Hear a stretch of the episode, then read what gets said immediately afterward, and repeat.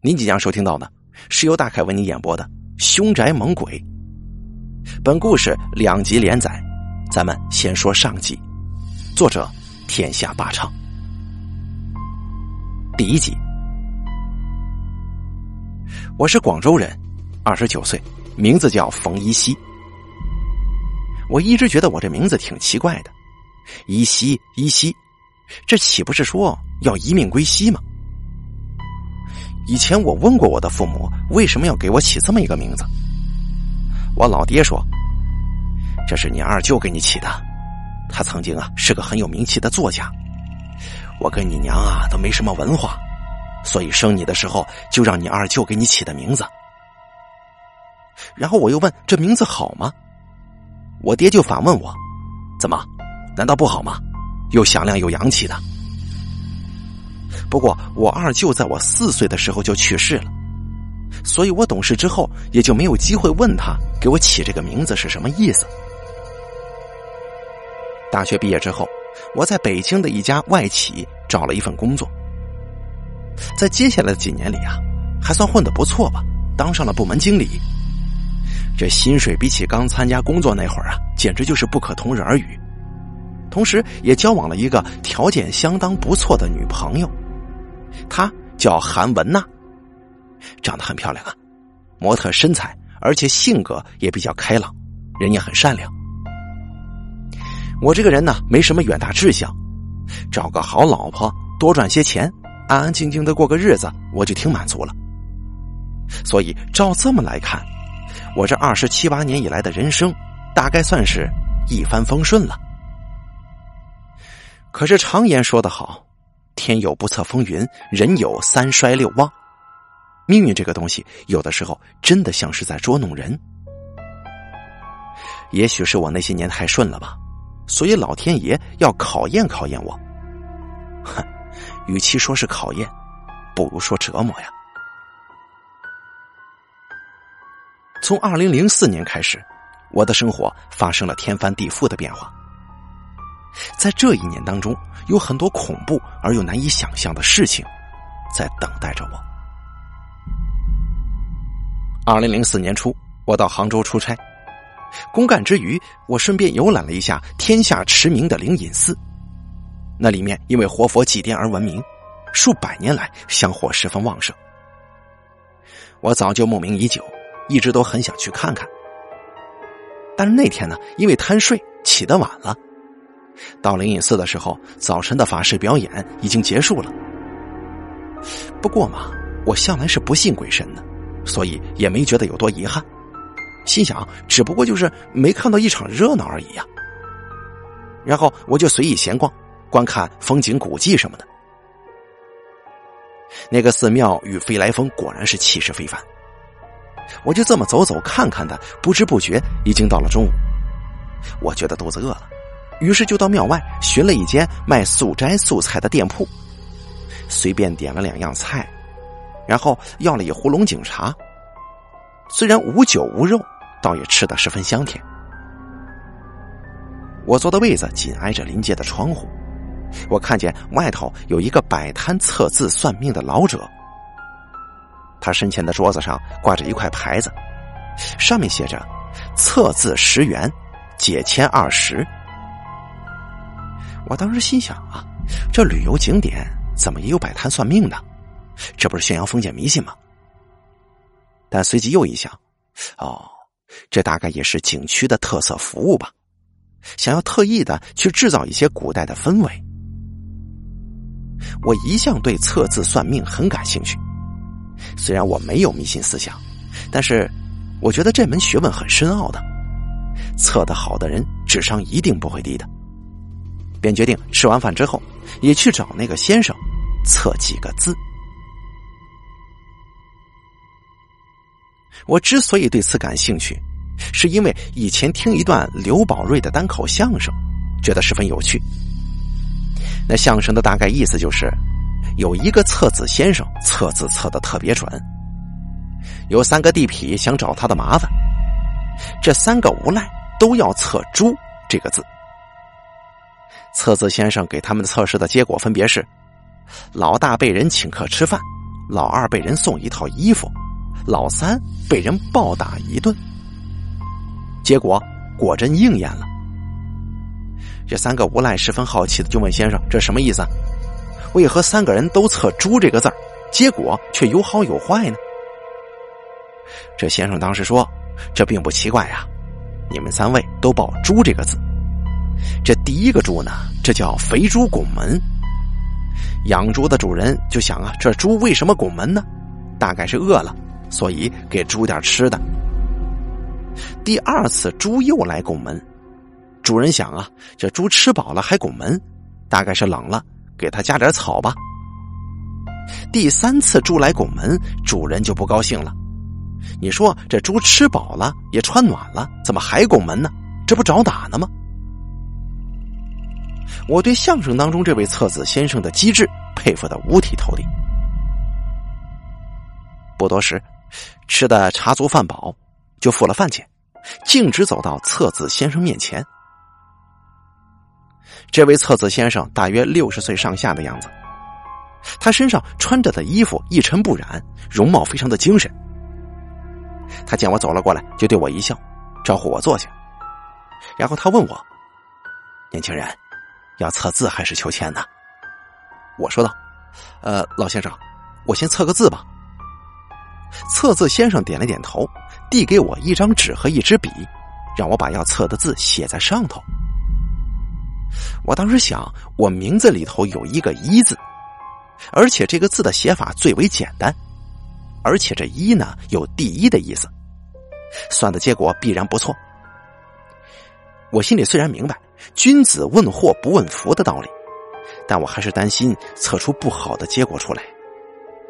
你说万一出来个结果不尽如人意，就算不迷信，咱也希望别人说点好听的。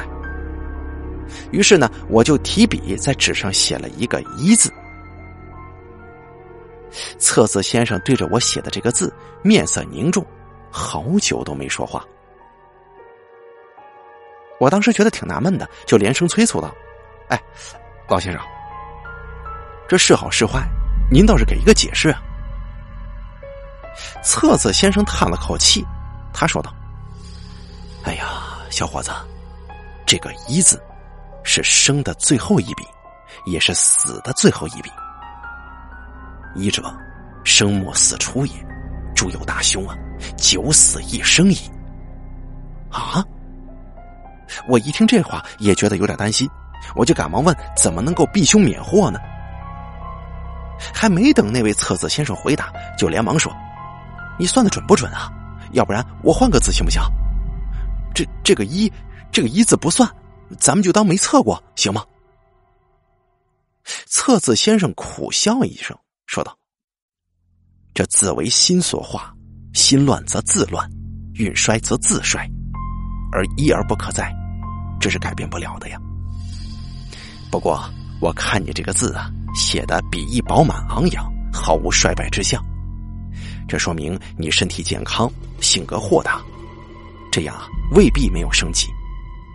如果你能够谨言慎行的话，万事顺其自然，勿强行逆施。”多行善举，我觉得凭借你的造化，或许是能够度过此劫的。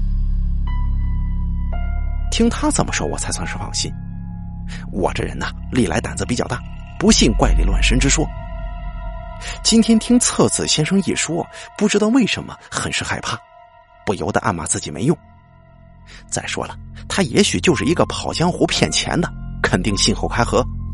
我怎么让他给唬住了呢？但是看这个测字先生的气度举止，又丝毫不像是那些街边的骗子呀。觉得自己找的理由不太妥当，心烦意乱之下，也不想再多说别的了。交了钱之后，就匆匆忙忙的回了宾馆。过了一两日，这件事儿就抛在脑后了。回到北京之后没多久，我就迷上了赌球。在一开始的时候啊，我只是抱着玩一玩的心态，买了几场亚洲盘，哎，这这意外之下，我竟然全都赢了。我觉得搞这个可比上班轻松多了。然后我整个人就像是着了魔一样，开始每个星期都玩。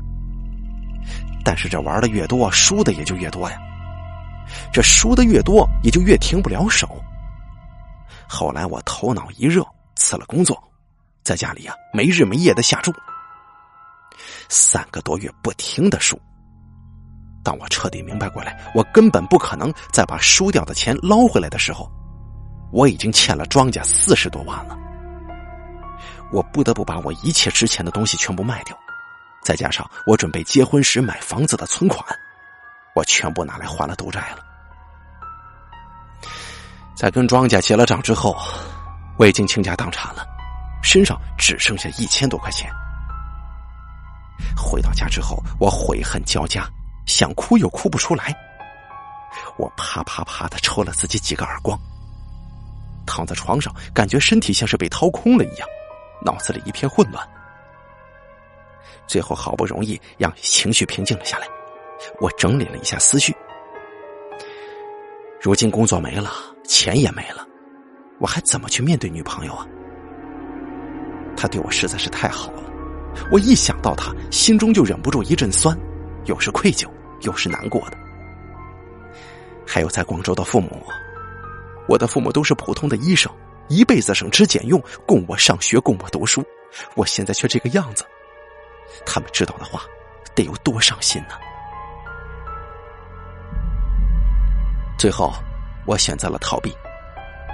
我跟我的女朋友用手机发了一条短信，跟她提出分手，然后我就把手机卡拿出来扔了，揣着仅剩的一千多块钱，收拾了几件衣服和一些必需品，就离开了。在崇文门火车站。买了一张到天津的火车票。其实我实在是舍不得韩文娜的。之所以我选择到天津去，是因为这两个城市离得很近。想到跟他离得近一些，我这心里头啊，能稍微舒服点到了天津之后，我联系了以前大学时候的同学。他是跟我关系很铁的柴勇。毕业之后，虽然我们俩各奔东西。但是我们之前仍然保持着战友加兄弟一般的友谊，因为他体型很胖，我称呼他为“肥佬”。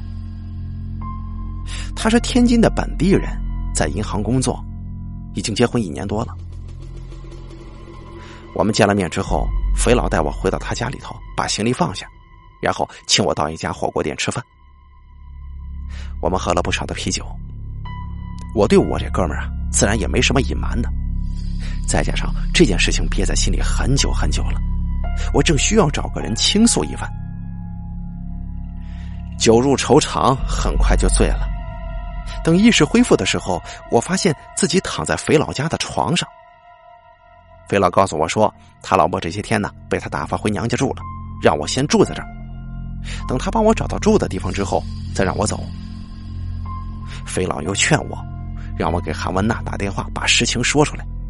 你们俩感情那么好，他肯定不会责怪你的。我当时说道：“行了，你别说了，我求你了。这事啊，要是让他知道了，这这，你给我留点尊严行吗？我要是能跟他说，我早跟他说了。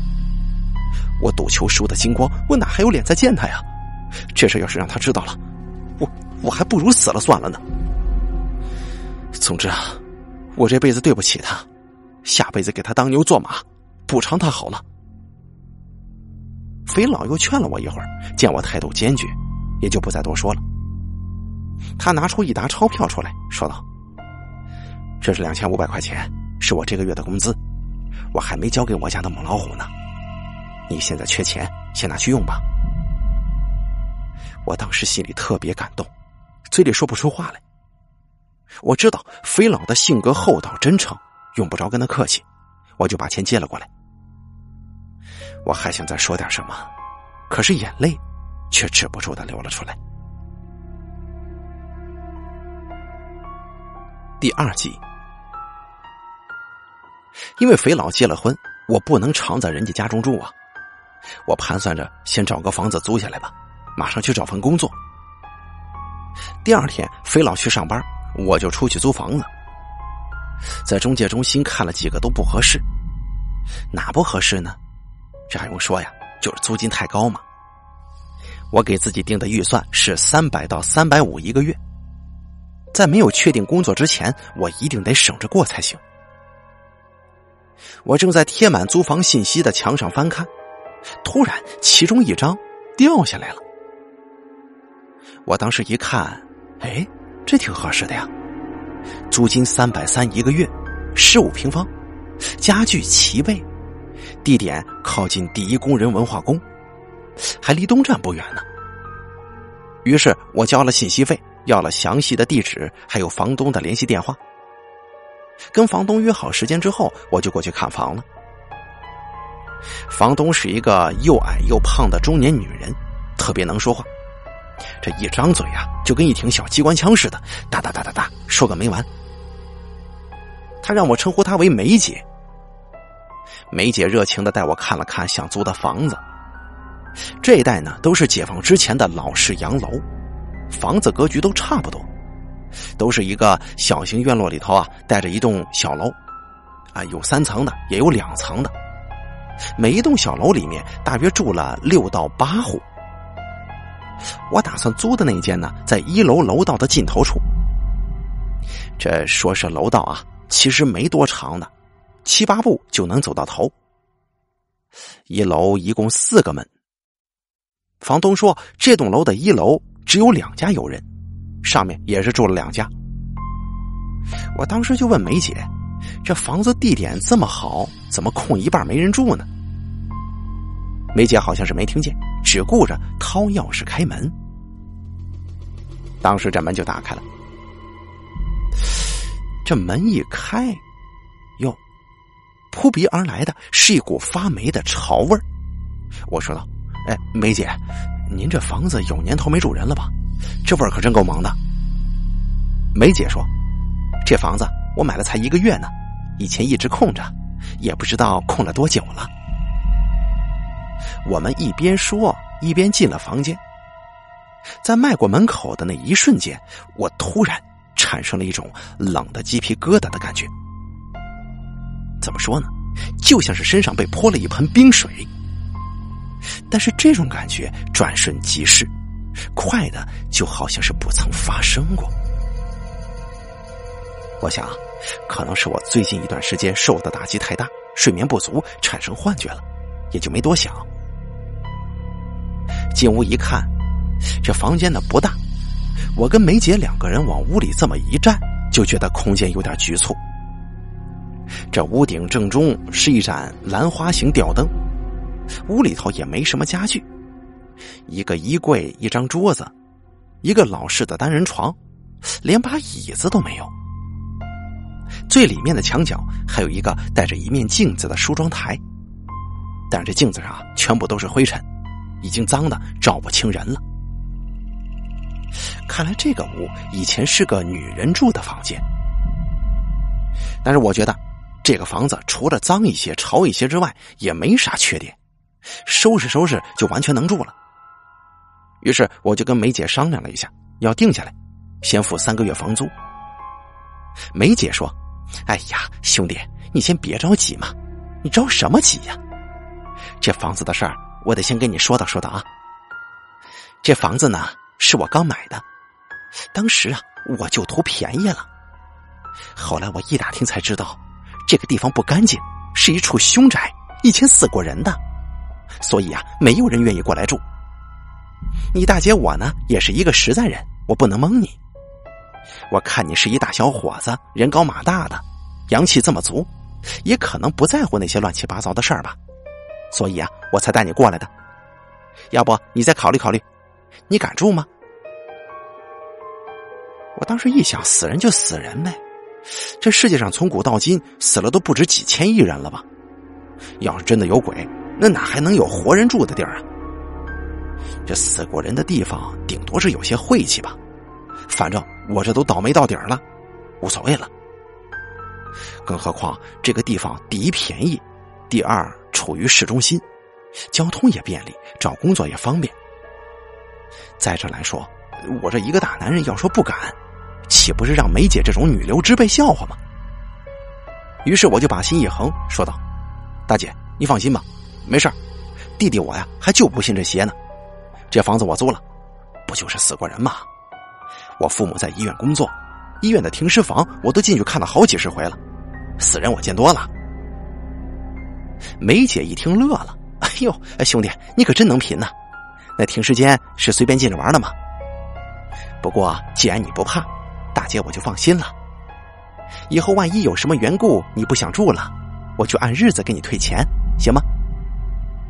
然后梅姐又交代了一些水电之类的事项，草草的签了一份合同。这前期交割妥当之后，天都黑了。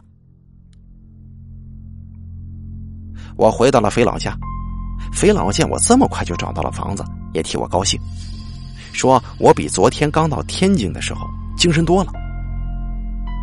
我知道他接下来一定是又想劝我给韩文娜打电话。我就赶紧给他递了一支烟，把他的话给堵了回去。第二天，肥佬请了假，帮我收拾房子、买生活用品。我们一大早就起来，先去了超市，买了一些锅碗、电炉子、方便面之类的。然后，肥佬从他家给我搬了一套全新的铺盖，跟一台二十一寸的北京牌旧彩电，说是给我晚上解闷用的。然后，他开着他的白色夏利。一起来到了我租的房子前，我们俩正手忙脚乱的从车里往外拿东西呢。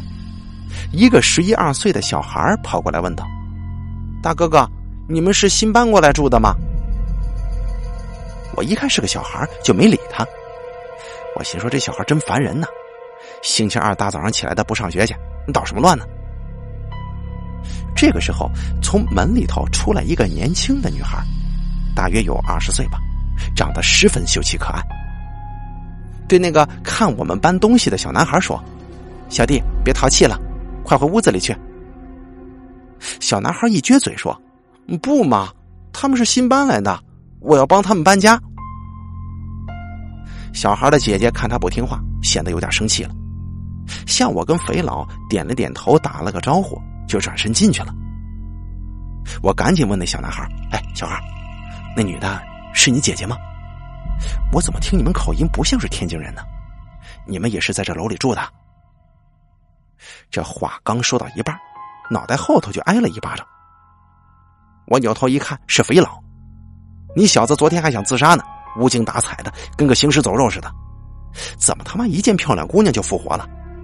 赶紧搬东西吧，再气花花肠子，我就先替韩文娜抽你一顿。我挨了一巴掌，心想啊，这小子最近怎么长脾气了？正想教育他几句，听他一提起韩文娜的名字，我这马上就没脾气了，一声不吭的往屋子里搬东西。这小男孩也帮忙搬。肥佬一进屋子，把鼻子一捂，说道：“哎呀，你这屋潮气够大的呀！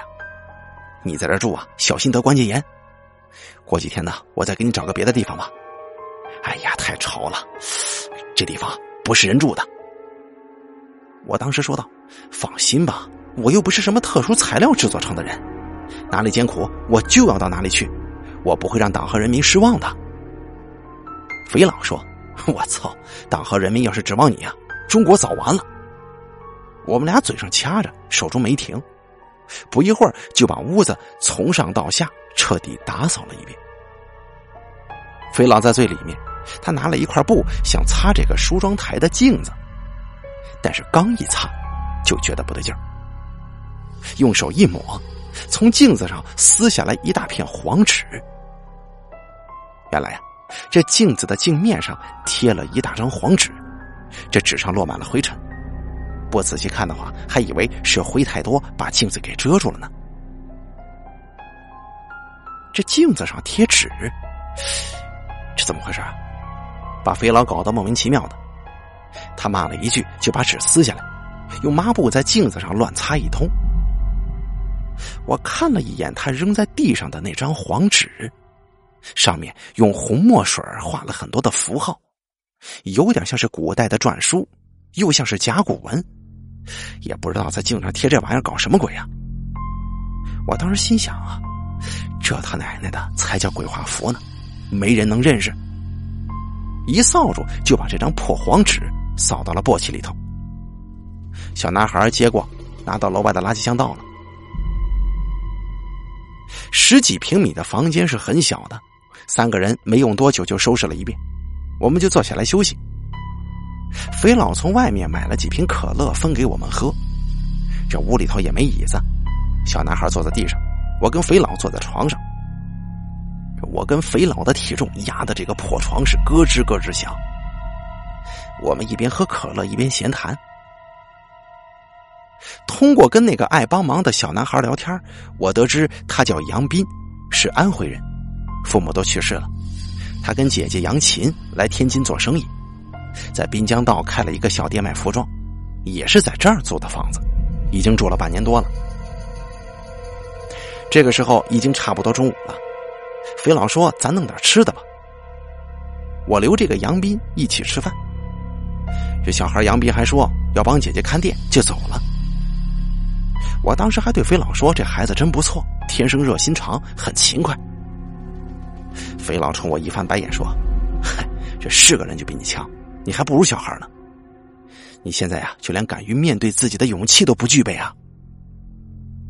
我是无话可说，不停的抽烟，真想一死了之了。肥佬见我不接他的话，也点起了一支烟抽了起来。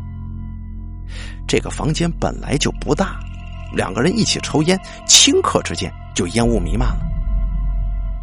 肥狼好像是突然想起了什么，对我说道：“喂，我这刚一进屋，就觉得这屋子里头潮气很大，好像有什么东西泡的发霉了。但是咱们收拾房间的时候啊，清理了不少的灰尘。按理说这房间湿气那么重，不应该是有落灰的呀，这不太正常啊。”我一想，还真是这么个道理，总觉得有点奇怪。但是我一直没想到这个。是啊，我看了看房间各处都很干燥，也没什么受潮漏水的地方。然后肥佬说道：“这柜子里头看了吗？是不是里面有什么东西受潮了？”我说道：“嗨呀，这柜子里头能有什么呀？我觉得应该是空的。”说着话，我就从床上下来。打开下层的柜门一看，这里面横七竖八的放着几本书和一些杂物。肥佬一见柜子里头有东西，也走过来看。我们俩把柜子里面的东西都掏了出来。这书呢，都是宋词元曲选集之类的，书页并没有发黄，也没有什么受潮的迹象。这杂物当中呢，包括一把浅绿色的塑料梳子。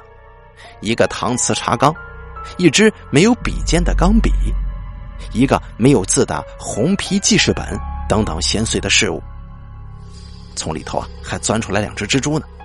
我抬脚踩死一只，另一只跑得特别快，钻到柜子底下去了。我们看了看这些东西，没什么特别的，就顺手啊堆在地上了。但是柜子的上层让人大吃一惊。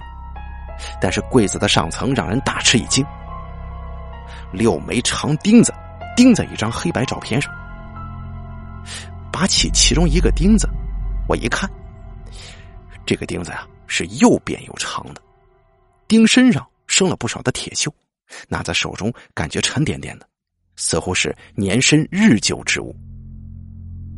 我当时说道：“哎，这钉子我好像在哪见过呀，似乎是木匠用的。”哦，对了，这这是棺材钉吧？肥佬胆子小，忙说道：“喂，你这屋里头怎么会有这种东西啊？赶紧扔了吧，真他妈晦气！”我说道：“嗨呀，这怕什么呀？这是钉财的，大吉大利。”肥佬摇了摇头说：“啊，不不不，这玩意儿还是少碰为妙吧。现在都实行火葬了，怎么还会有棺材钉呢？我看这钉子上头全部都是锈。”有些年头了，搞不好是哪个盗墓的从坟里头搞出来的。你听我的没错，免得惹祸上身嘛。我把其余的五枚钉子全部都拔了出来。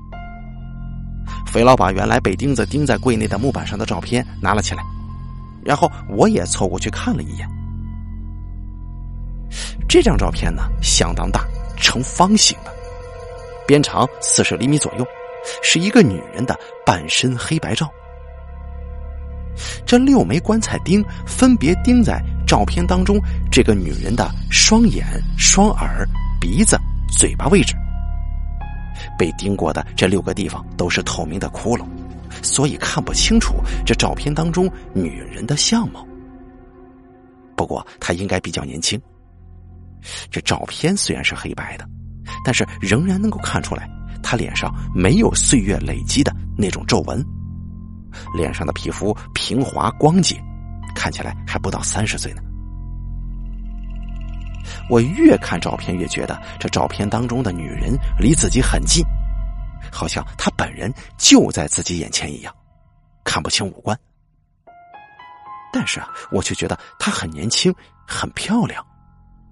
我忍不住脱口而出道：“哎呀，还很年轻呢。”肥佬说道：“哎呀，这照片怎么这么大呀？”我心中当时一沉，和肥佬对视一眼，同时惊呼道：“坏了，这是遗像啊！”我们同时想到了遗像，肥佬吓得不轻，赶紧把遗像摆正，双手合十拜了两拜：“哎呀，晚辈无知，得罪莫怪，得罪莫怪啊！”我一看笑了，说道：“ 哎呀，哥们儿，咱帮他把钉子都拔出来了，他感谢咱俩还来不及呢。”怎么说是得罪他呢？难道你的照片被人盯住，你觉得会很爽吗？肥佬的脸色很郑重，他一本正经的说：“行了，你别扯淡了。有些事儿宁可信其有，不可信其无。死者为大，拜一拜只有好处，没坏处的。反正在这住的是你，不是我。我是怕你个万一呀。”我见他为我担心，也不好再说别的。于是我们商量了一下，把那些书本、茶缸的杂物暂时都放在了柜子的下层，然后用打火机把遗像烧了。我拿着遗像点火，我本来不想再去看照片当中的女人的，但是我实在忍不住，又看了一眼。照片当中女人的双眼是被两个棺材钉扎破的窟窿，这窟窿。就应该是透明的呀，但是啊，这眼上的两个窟窿显得黑沉沉的、空洞而又虚无，就如同是照片当中那个女人的眼球变成了两个深深的漩涡，而且这两个漩涡死死的盯着自己呢。我想把眼睛移开，不打算再看了，但是却一点也动不了，身体完全失去了控制。仿佛就像是被漩涡紧紧的吸住一般，那是一种强大而又无形的力量，让人丝毫都没有反抗的余地。不知不觉当中，火已经烧去了大半张照片了，烧到了我的手指。我手一疼，放开照片，这才算是回过神来的。火焰终于完全的熄灭了，把照片也吞没了。我松了口气，我害怕肥佬为我担心，我就没把刚才的事告诉他。肥佬把那六枚棺材钉放到他的手包里，说要在回去的路上扔掉。这种东西啊，扔得越远越好。哎呀，这房间基本上算是收拾完了，时间已经是下午的两点钟了。我们俩饿坏了，就把从超市买过来的电火锅拿了出来，在里头煮了四五包方便面。还有泡菜、啤酒、酱牛肉等等食品。我喝了几口啤酒，脑海当中一直浮现着遗像当中那个女人空洞的双眼，那双眼睛挥之不去啊，不由得让我头皮发麻。于是我就问肥佬：“喂，你相信这世界上有鬼吗？”肥佬正在吃面，听我这么一说，他怔住了，想了想，说道。这种虚幻之事实在难说呀。虽然我没有遇到过鬼，但是我至少相信六七成。我点了点头。肥佬又反问我：“喂，你相信有鬼神这一说吗？”我估计你是不信的吧。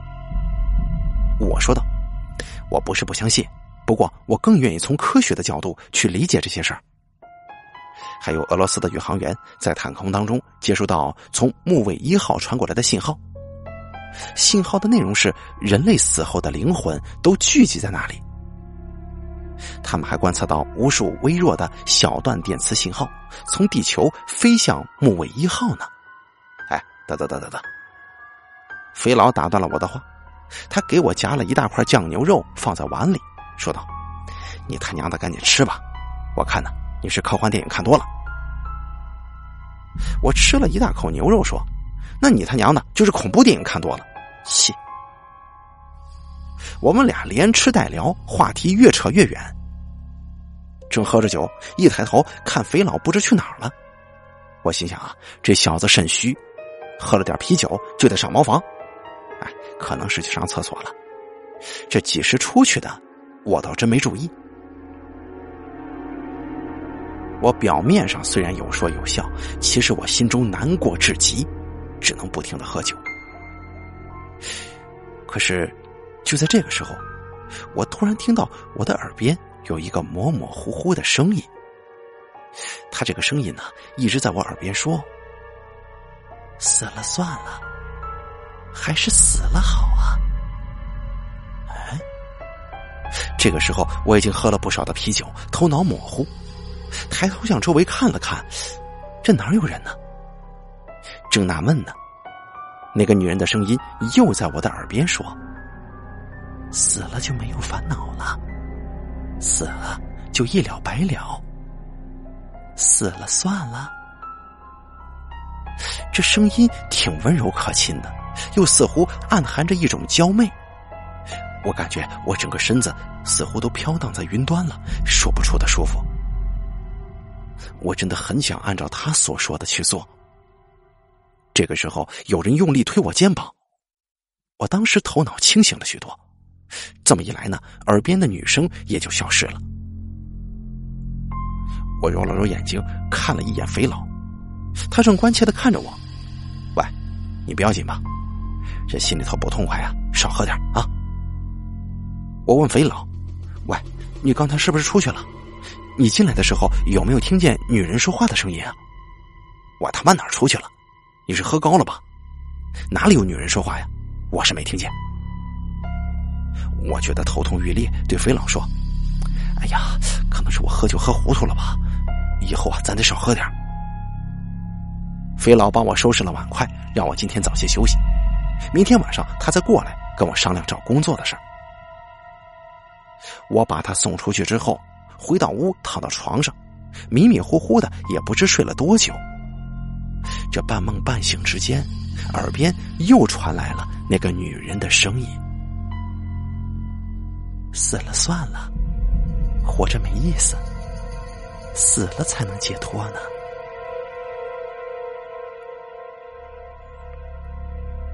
我睁开眼睛，循声望去，在黑暗当中。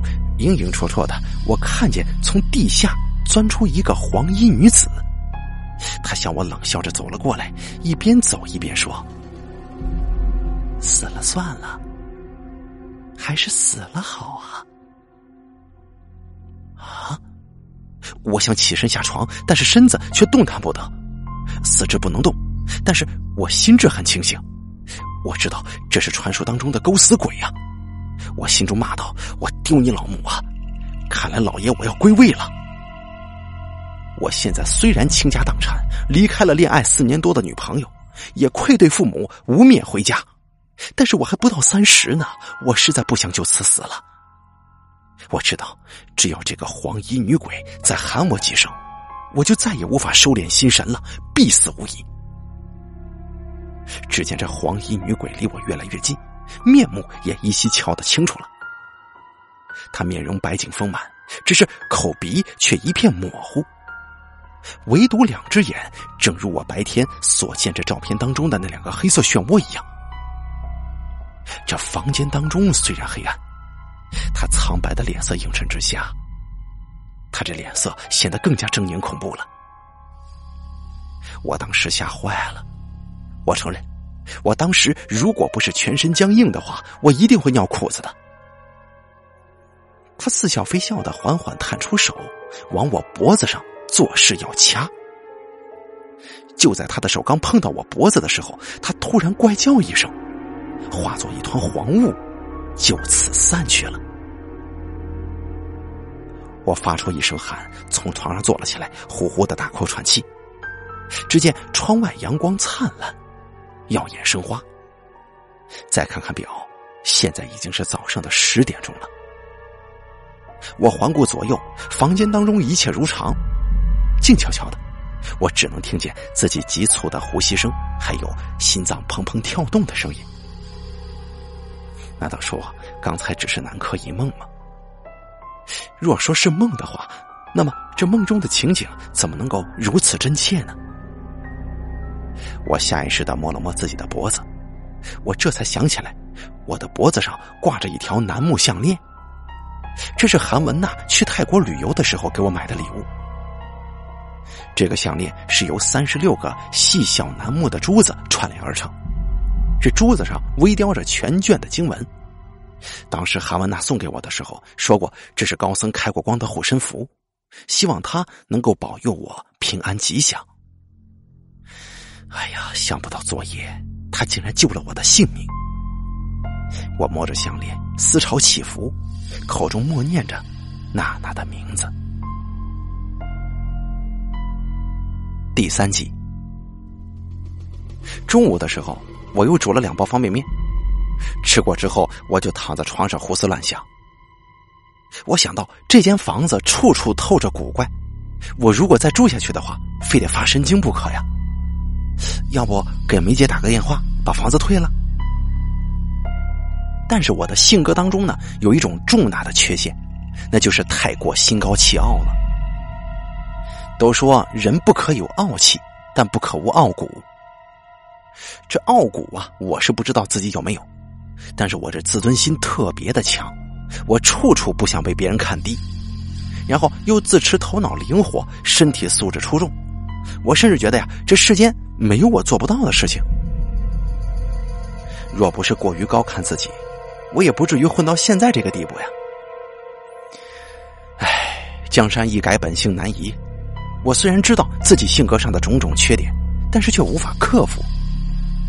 这个时候想要找梅姐退房子，不由得又激起了我破罐子破摔的傲慢脾气。我心想，我平生从未见过鬼怪。近日以来运气衰落，所以这些不干净的东西才会出现。我要是怕了他们，还真是枉为男子汉大丈夫了。不过搬家以来的这几件事情，说起来也十分的蹊跷，似是而非呀，缺少有力的证据能够证明确实有鬼，说不定就是睡眠不足产生的幻觉呢。咱们啊，再退一万步想吧，就算是真闹鬼。鬼把我杀了，大不了我也变成鬼呀！到时候我再去找那个害死我的女鬼算账。他奶奶的，大家都是鬼了，我还怕他吗？时间过得真快，转眼之间已经下午四点多了。我既然打定主意住下去，就抖擞精神，来到我们这小楼的院子里散步。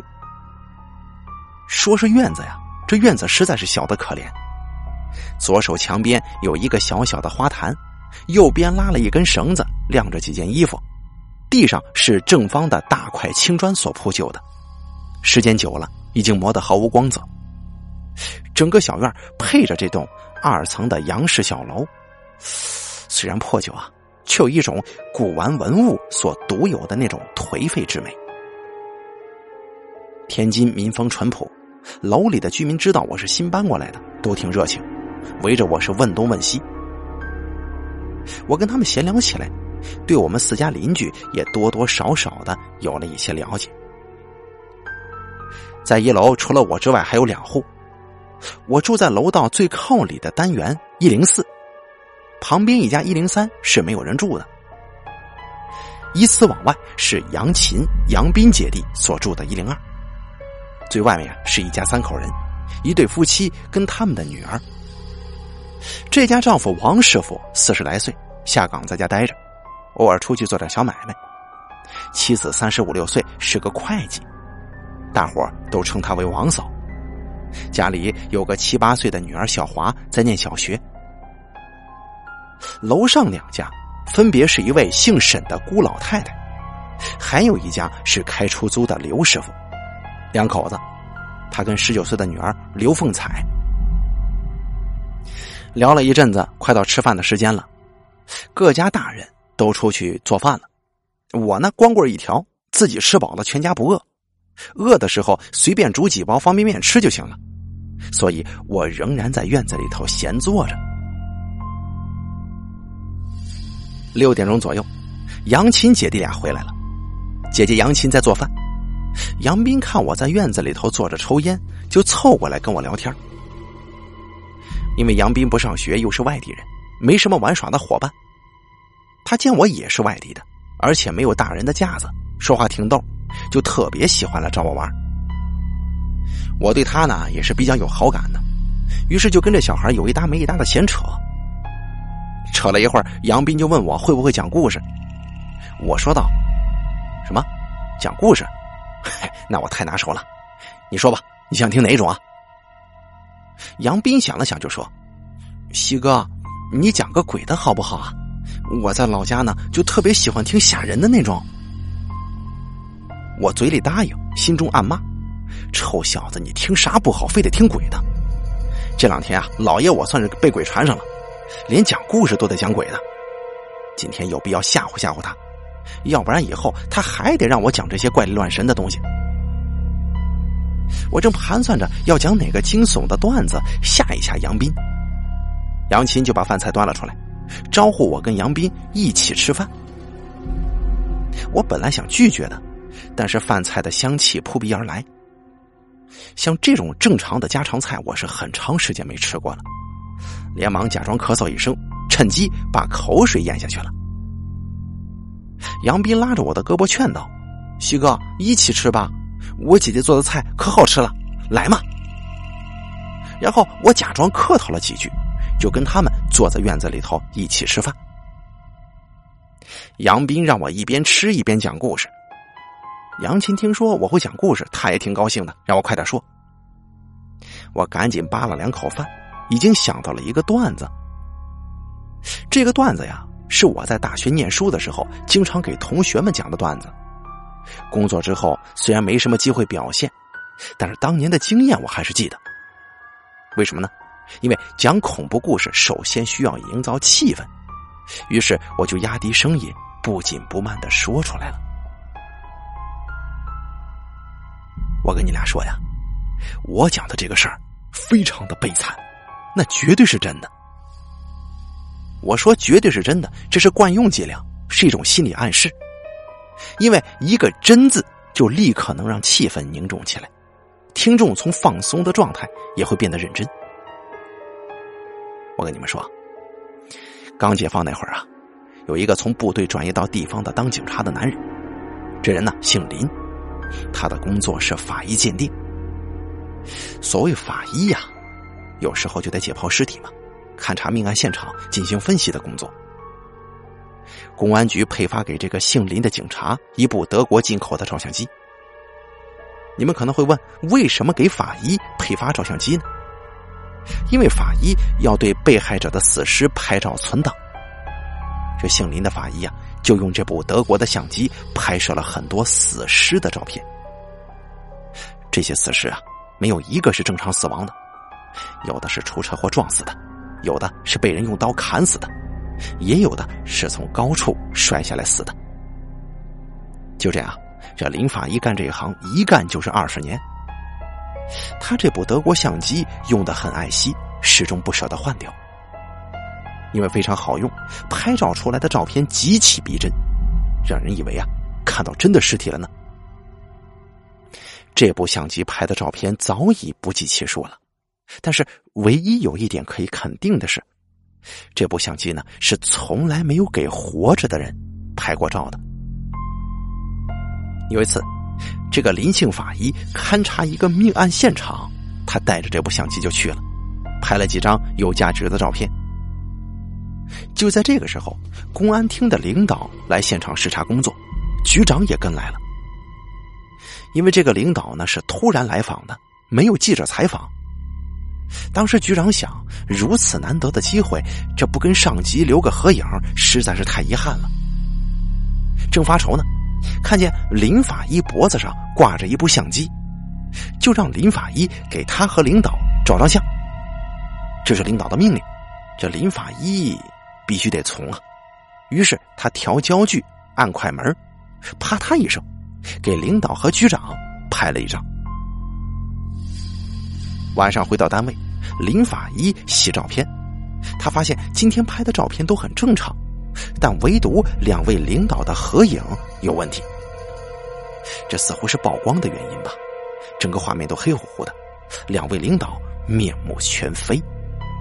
不不不，这不是面目全非呀，这简直就是给死尸拍照的时候那些尸体的面目啊！林法医大惊失色，这要是被领导看见，还不得给我穿小鞋啊？赶紧就把照片和底片销毁了，然后收拾收拾东西下班回家了。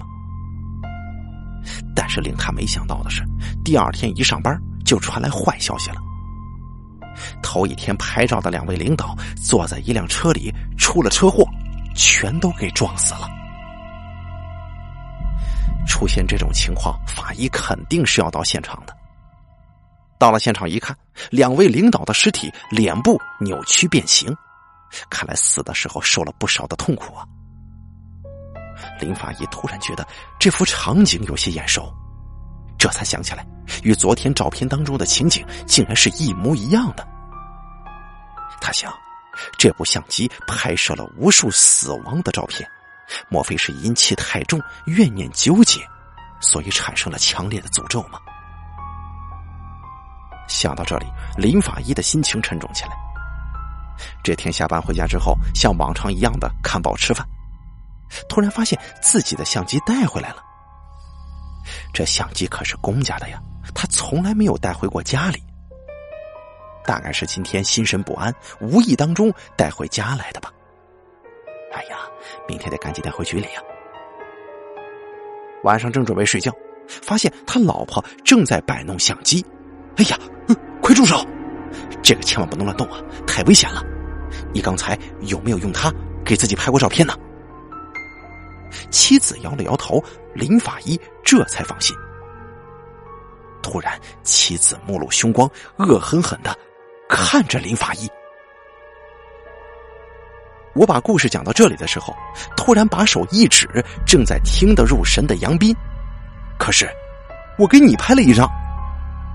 当时就把杨斌吓得两眼发直，这嘴巴张大了，再也合不上了。过了半晌，他才缓过劲儿来，捂着胸口说：“哎呀，西哥，你你你这讲的太吓人了，好像真的发生过一样。”废话，我他妈这讲了大半个小时了，要的就这样的效果。嘿嘿，哎，反正我心中挺得意的，喜形于色。而姐姐杨琴也吓得够呛。哎呀，你这也太刺激了，心脏不好的。还不被给你吓死啊！然后我又讲了两个笑话，哄得他们姐弟俩哈哈大笑。就在这个时候，肥佬从外边急匆匆的走了进来，对我说：“喂，又讲段子呢？这都快奔三十了，还玩这一块啊？行了，别废话了，赶紧跟我走，我有急事找你。”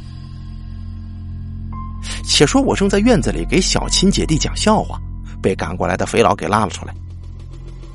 离开家走不了几步就是海河，我俩呢就沿着河边散步。我是第一次看到天津海河的夜景，两岸灯火辉煌，映得河水金光闪闪，简直美的难以言表啊！只不过我的心事很多，无心赏玩。我问肥佬：“喂，你这么着急叫我出来，有什么事儿？在我屋里不能说吗？怎么还得非得出来说？”肥佬说。我晚上是真的不想进你的房间啊，白天我还能壮着胆子，但是你那屋里头诡异的很，你得多加小心呐。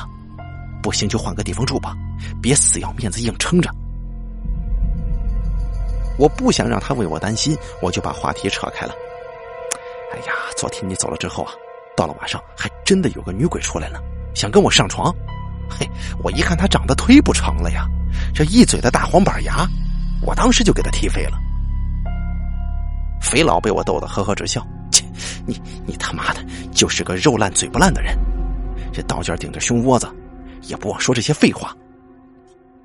当时我问他：“你这么着急找我是什么事儿啊？不会就是为了让我换房子吧？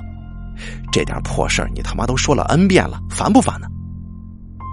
原来肥佬着急找我，是因为他为我找了一份工作，等个两三天就能定下来。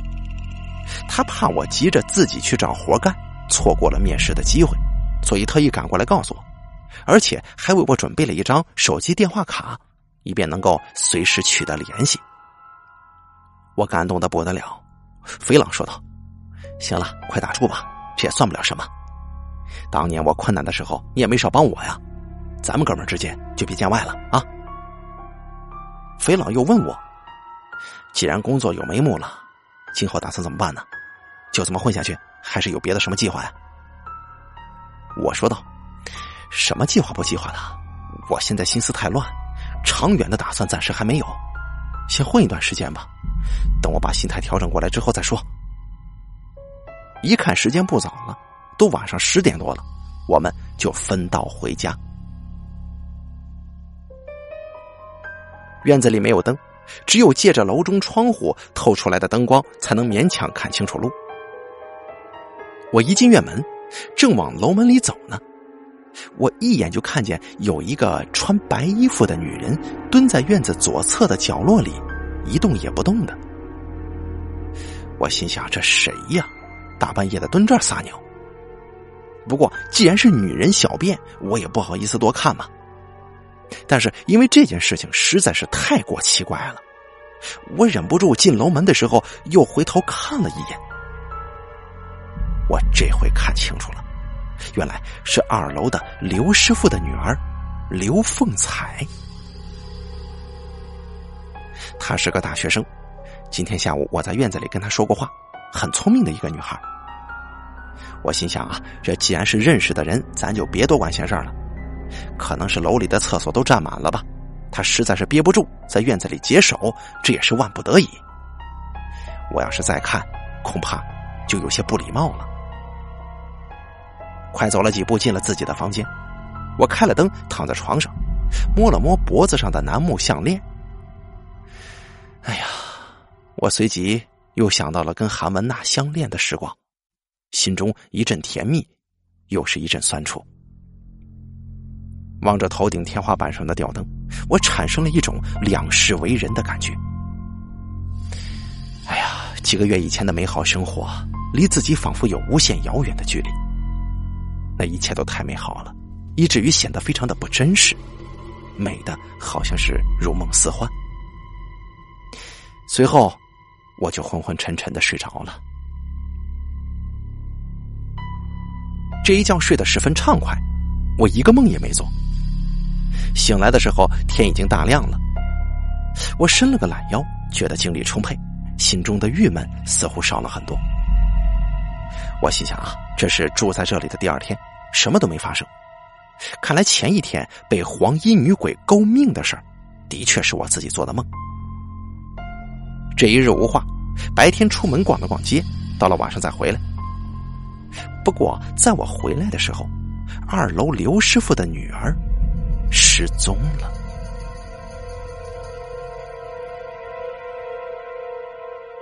第四集，我回到楼道里的时候是晚上六点多，几位邻居正围在院子里商量着什么事儿呢，个个是面色焦虑。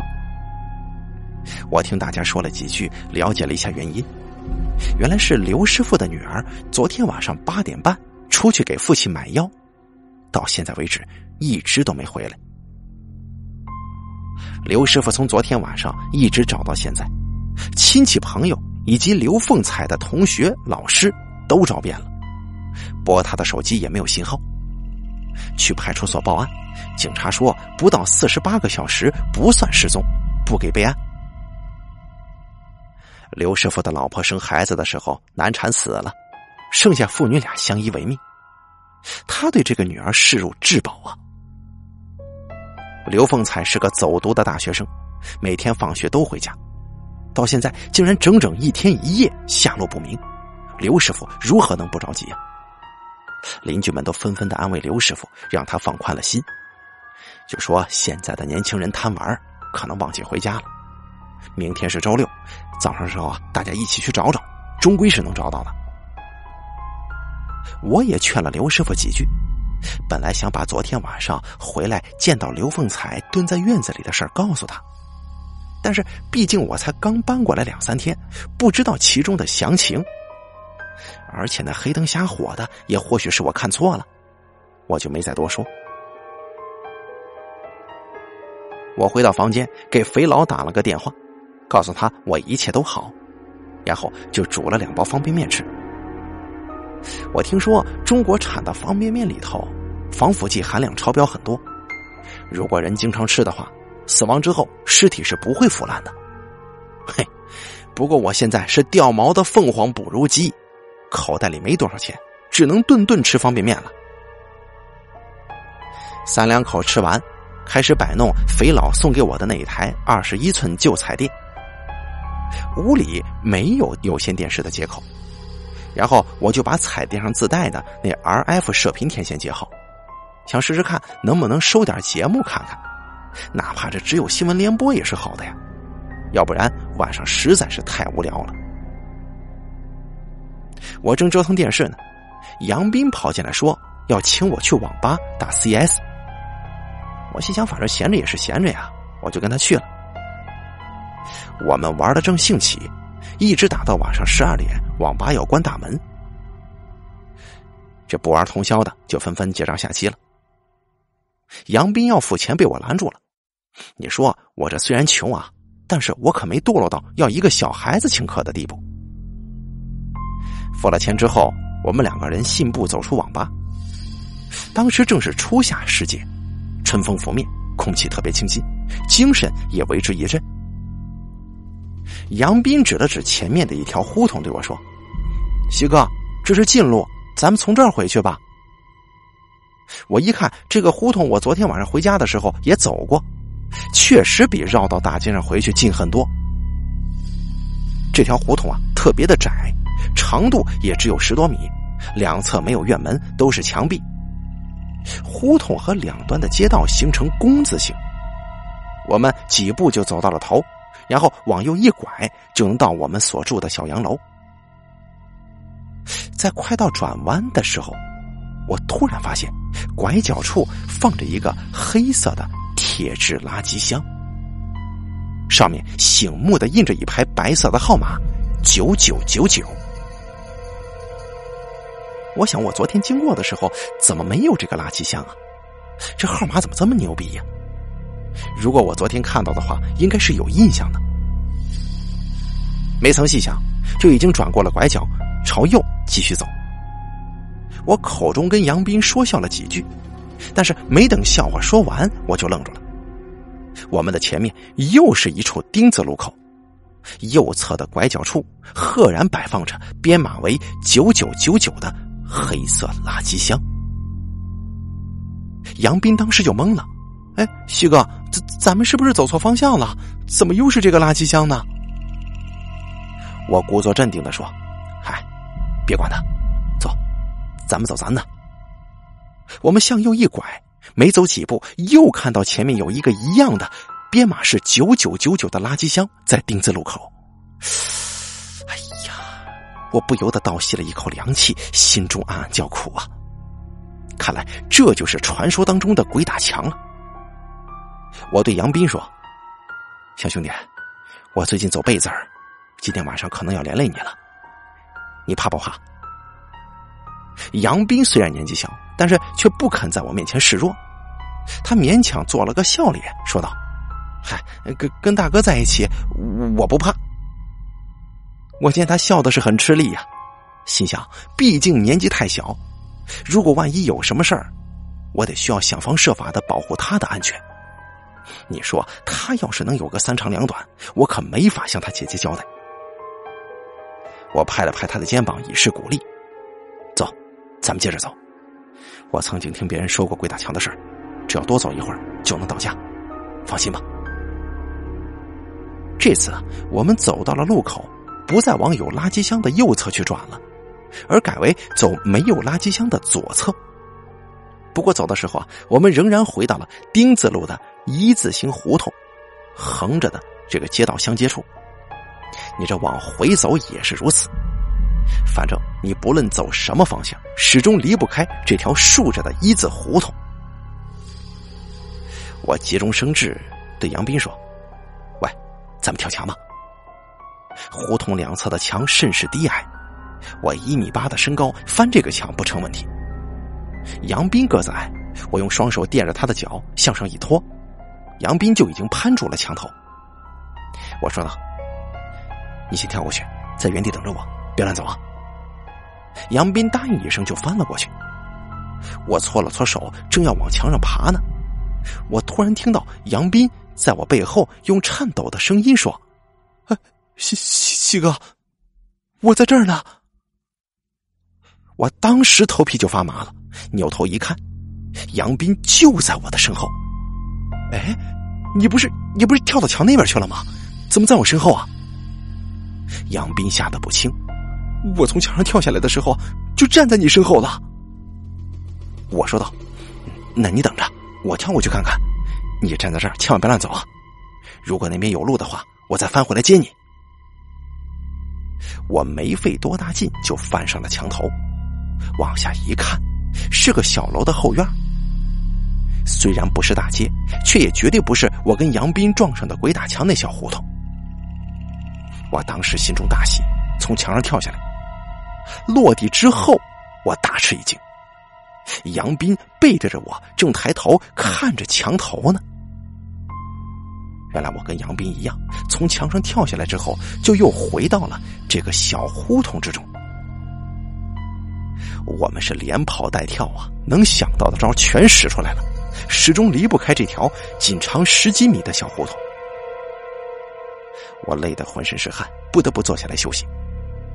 当时正是午夜，天高云淡，明月高悬，星月闪烁，但是在胡同当中却显得有一种说不出的诡异感。我看了看手表，刚好是零点零三分，我不禁奇怪了。我们从网吧结账出来的时候，我看了看时间，正好是零点。从网吧走到这条胡同的话，差不多需要两分钟。我们在这条胡同里头转来转去，跳墙上房的，足足折腾了有一个多小时。怎么这时间才过了两三分钟呢？看来这地方啊，太过邪门了，时间、空间、逻辑概念在此地是都不适用的。我想用手机打个电话找人帮忙，但是又落在家中没带，真是屋漏偏逢连雨天。我本来昨天还在安慰自己这个世界上没有鬼，如今身临其境，也由不得我不信了。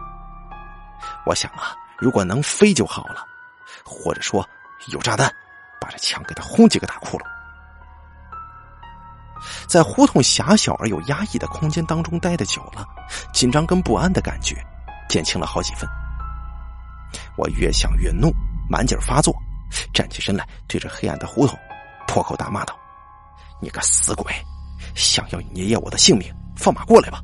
我操你奶奶，摆这种迷魂阵干什么呀？啊！你滚出来，跟老子练一套，老子还真能让你没脾气呢！”我以前本来是不怎么讲脏话的，不过最近运气太衰了，我内心压抑烦躁。经常想骂人发泄。杨斌见我毫无惧色，大声叫骂，他也壮了胆子，跟我一起对着胡同尽头的黑暗大声的骂。他骂的脏话当中，有一些是他们安徽老家的方言，还有一部分是在天津学的脏话，我听不太懂。反正啊，只求骂个痛快，形式重于内容嘛。我们两个人越骂胆子越大，脏话也是越来越恶毒。把这鬼的直系亲属全都骂遍了，那全国通用的经典《三字经》也不知骂了几百回。这不管我们怎么骂，也没有听到任何反应，似乎有个东西在黑暗之中冷笑的看着我们。他在看我们还能骂多久？我们俩骂到最后实在是没啥创意了，只好相对苦笑，又坐了下来。虽然陷入困境当中。但这骂完之后啊，心里痛快了，多多少少也出了一些憋闷的恶气。我骂了半天，只觉得口干舌燥。正在想念冰镇啤酒的时候，杨斌突然凑到我的耳边，小声的说：“哎，西哥，垃圾箱上趴着个人呢。”什么？黑暗之中，我顺着杨斌说的方向看过去，我看到了一副诡异的、难以形容的情景。一个七八岁的小女孩趴在胡同口的垃圾箱上，正在看着我们两个人呢。我想，若不过去瞧个仔细，终究不是了局。我管他是人是鬼，瞧瞧再说吧。我摸了摸脖子上的楠木项链，向前走了几步，在距离垃圾箱有两步远的距离处停了下来。杨斌也跟在我的身后。距离很近了，虽然天黑，瞧的不是十分清楚，但是可以明显的看出，那个女孩好像是营养不良，瘦瘦小小的，特别可怜。头上用黄绳扎了两个羊角小辫脸上没有任何的表情，只是一双大大的眼睛，神采奕奕。在晚上看来，就如同两盏明亮的小灯泡似的。他趴在垃圾箱上，双手前撑，上半身抬起来，冲着我跟杨斌看个不停。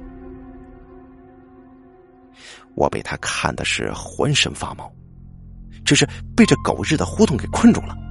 这好不容易见到个人，且问问他知道什么情况吧，再做计较。我一咧嘴，挤出一点和蔼可亲的笑容，对小女孩说：“哎，妹子。”这个你在附近住是吗？怎么这么晚了还不回家呀？小女孩不作声，仍然盯着我看。我又问了几句，她还是不理我。我当时恼火了，正要发飙呢，小女孩突然伸出手来，招了两下，示意是让我走近一点。我向她走近一步，停下，仍然跟她保持着一步的距离，问道：“小妹子，你要跟我说什么呀？”小女孩又招了招手，让我再靠近点这个时候，我已经可以肯定她不是鬼魅了，因为她脸色红润，双眼炯炯有神，肯定是活人。但是这两只眼睛实在不像是人类的，更不像是鬼的。我觉得是那种猫科动物才会有的眼睛。这个念头在脑中一闪即过，我又向这个小女孩走了一步。此时我们之间的距离已经到了脸对脸的地步了。我当时笑着说：“你让我走这么近干什么呀？哎，你可别咬我，啊是不是爬到垃圾山上下不来了？我抱你下来行不行？”小女孩开始小声的对我说：“右，左，左，右，左，左，右。不论背后发生什么事情，都千万不要回头。”不然呢，就永远出不去了。他说话的声音太小了，好在夜深人静，两个人离的距离又近，我还算是能够听得清楚。我问道：“你你也被困在这儿了吗？”小女孩不说话，点了点头，从垃圾箱上跳下来，一指丁字路口的右边，示意让我们快走。我问他：“你也跟我们一起走吗？”他又点了点头，表示跟我一起出去。我当时心想啊，这小孩跟我素不相识的，他的话能不能信呢？不过既然知道了脱困的方法，先试上一试，到时候见机行事。哼，他要是敢骗我，咱们这笔账就得算算了。我回头嘱咐杨斌一会儿往外走的时候，不论背后怎么样，都不能回头看，知道吗？杨斌见我说的郑重其事，答应道。我知道了，西哥，你放心吧，我肯定听你的。我回过头去再找小女孩，她已经不知去向了。你说这怪事天天有，今天晚上特别多。我见那小女孩不知去向，心中焦躁起来。我也顾不了这么多操蛋的怪事了，我只想越快离开这个胡同越好。我心中默记了三遍：右左左，右左左右。然后把脖子上戴的那条刻着全卷的《南无妙法莲华心经》这个楠木珠子摘下来，牢牢的缠在手上。我想了想，还是不太放心杨斌，我怕他万一在走出去的过程当中回了头，犯了什么禁忌，那可就坏了。我干脆让他走在自己前边，我还嘱咐他，等我说可以了，你才能回头。我站在杨斌的身后，问他准备好了吗？杨斌没有回头，答应道：“哦，我准备好了。”我比较满意他的表现，此地不宜久留，走吧。按照小女孩的指示方向，杨斌在前，我在后。我们走到了胡同尽头的丁字路口，向右转去。走到底之后，再向左转。转了两次，左边的路又改变向右转的时候，我发现胡同口右侧的垃圾像是跟以前不一样了呀。上面醒目的白色编码少了一个九，只剩下了三个九。接下来还要左左转右，看来没转一次啊，这号码就会消失一个。四个九全部消失之后，我们应该就可以走出去了。我抑制住心中的激动，又对杨斌嘱咐了一遍：不可回头，尽量别走太快了，留神脚下，别摔倒。果然不出我所料啊，每转一个弯，胡同口垃圾箱上的号码就会少一个。我想到脱困在即，我跟杨斌都忍不住兴奋起来。不多时，就走到了最后一次右转的路口，但是我却突然觉得两条腿变得沉重起来了，每迈一步都特别的吃力。我说道：“兄弟，坚持住啊，还差最后十几步了。我知道你很累，那那应该是幻觉啊，这一定要克服自己的软弱，明白吗？”这话呢，一是在劝他，二是在给自己鼓励。我们咬紧牙关，又向前走了四五步。杨斌年纪小啊，身体还未长成，走到这个时候已经精疲力尽了，向前一跪，趴在地上大口喘气儿，连话都说不出来了。我走到他前面，把他背起来，艰难的向胡同口一步一步的缓缓走去。这双腿就像是灌了铅一样沉重。背上的杨斌也是出奇的重，累得我气喘如牛。突然，我背后有一个女人尖叫的声音，她大声呼喊：“救命！杀人了！”这声音撕心裂肺的，深夜当中听起来让人汗毛倒立。我觉得心跳加快了，那个女人的叫声太过凄惨，我忍不住。就要回头看一眼，但是我心里想起了那个小女孩对我说过的话：“记住，不论背后发生什么，都千万不能回头，不然你就永远都出不去了。”我当时定了定心神，我让杨斌把眼睛闭上，堵住耳朵，不管背后的那个女人怎么惨叫，咱们也不用去理会，只顾往胡同口走就行了。但是背后的声音已经远远不限于女人的惨叫了。我时而觉得后面有一辆火车向我们呼啸冲来，时而觉得那炸雷霹雳一个响过一个，时而又似乎虎啸龙吟，刀剑披风。我背着杨斌，不能用手堵住耳朵，被那些声音搞得心胆俱寒。不过我打定了主意，纵然真的是有火车从后面撞过来。把我撞成肉酱，我也是绝对不会回头的。我把心一横，用我们广东话来说就是“几大就几大了”，也就是爱咋咋地的意思。我一步一挪，终于到了胡同口，只要再走一两步就可以出去了。此刻，我的背后突然万籁俱寂，静得出奇。杨斌也感觉到没了声音，把堵着耳朵的手放了下来。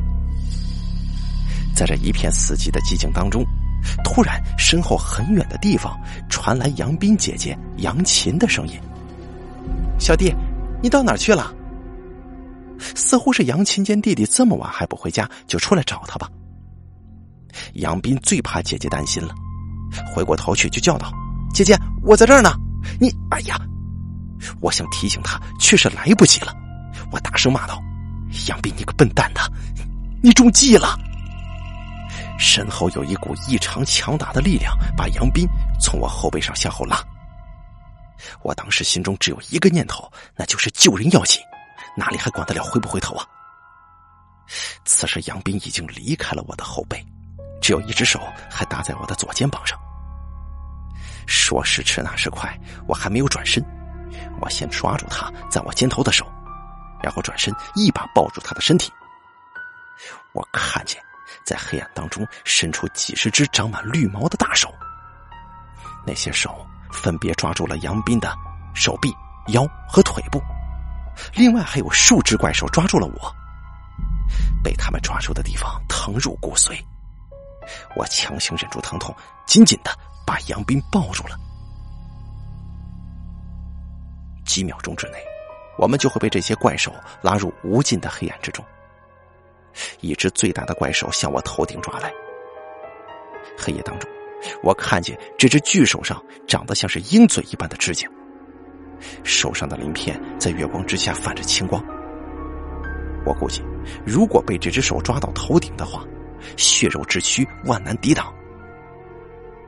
人急眼了会拼命的，尤其是生死关头。无暇细想，我左手抱住杨斌，右手把楠木手珠掷向要抓我头顶的那只巨手。只听到一声雷鸣般的巨响，我跟杨斌好像是被榴弹炮爆炸产生的气浪给冲击到一般，双双飞出了。这条胡同，哎呀，这全身的骨骼似乎都被摔散架了。我只觉得胸口血气翻滚，耳鸣不止，四仰八叉的躺在街上，好长时间都动弹不得。想想刚才在鬼门关上转了一圈，竟然活下来了，这种死后余生的心情难以形容。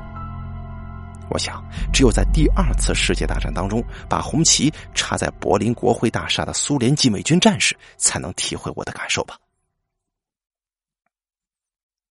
我正躺在街道上，享受着劫后余生的喜悦。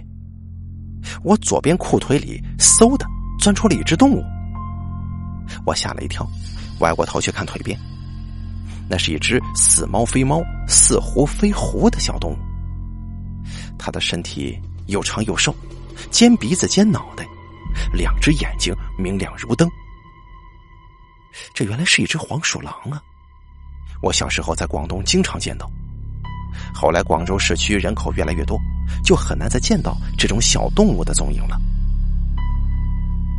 有个念头在我心中一闪，哎，这这双眼睛！这黄鼠狼见我瞧它，滋溜几声就钻进了街道的黑暗角落里。这个时候，杨斌也缓了过来，他扑在我的身上就哭了。不知他是被刚才吓到了，还是因为我救了他而感激涕零呢？我拍了拍他的后背，劝他道：“小子，别哭鼻子了。我像你这么大的时候啊，天天比跟我大的小孩打架，打破了头我也不会哭半滴眼泪的。刚才在胡同里头，你不是挺坚强的吗？怎么一出来就跟个小娘们似的，哭哭啼啼的？”杨斌的眼泪鼻涕全蹭我身上，他哭了一会儿，就对我说：“西哥，我爹妈死的早，大人小孩都瞧不起我，除了我姐姐，就是你对我最好了。刚才要不是你救我，我就……”话还没说完，他心中感动，又哭了起来。哎呀，我是不会哄小孩子的，见他哭个没完，不知道该怎么安慰他。这要是在以前呢，我早就被他哭烦了。但是，一起经历了胡同当中的事儿，生死患难，我觉得他跟自己的亲弟弟也没啥区别了，只得坐在原地等他哭够了，再一起回家。我看了看手表，零点五分，从网吧出来到现在只过了五六分钟，这胡同里头那漫长的几个小时，似乎被夜晚的空气给蒸发掉了。在胡同里遇到的小女孩，莫不是黄鼠狼变的吗？这个事实啊，实在是太过难以想象了。想到这里，我又看了看我们刚刚离开的那条胡同，平常的不能再平常了，普通的不能再普通了。这种小胡同在天津是随处可见的，谁能想到就在刚才，在这样一条平平静静的胡同里，发生了如此惊心动魄的事情？经历了搬家几天以来发生的事情，我的世界观和价值观基本上完全崩溃了。这些事儿啊，毫无头绪。如果仔细的想下去的话，这脑袋可能会爆炸。想到刚才多亏了那串楠木树珠，看来我又欠了韩文娜一条命啊！下辈子想不给他做牛做马也难了。不过韩文娜给我的珠子，已经碎成了粉末了。哎呀，这这么重要的东西说没就没了。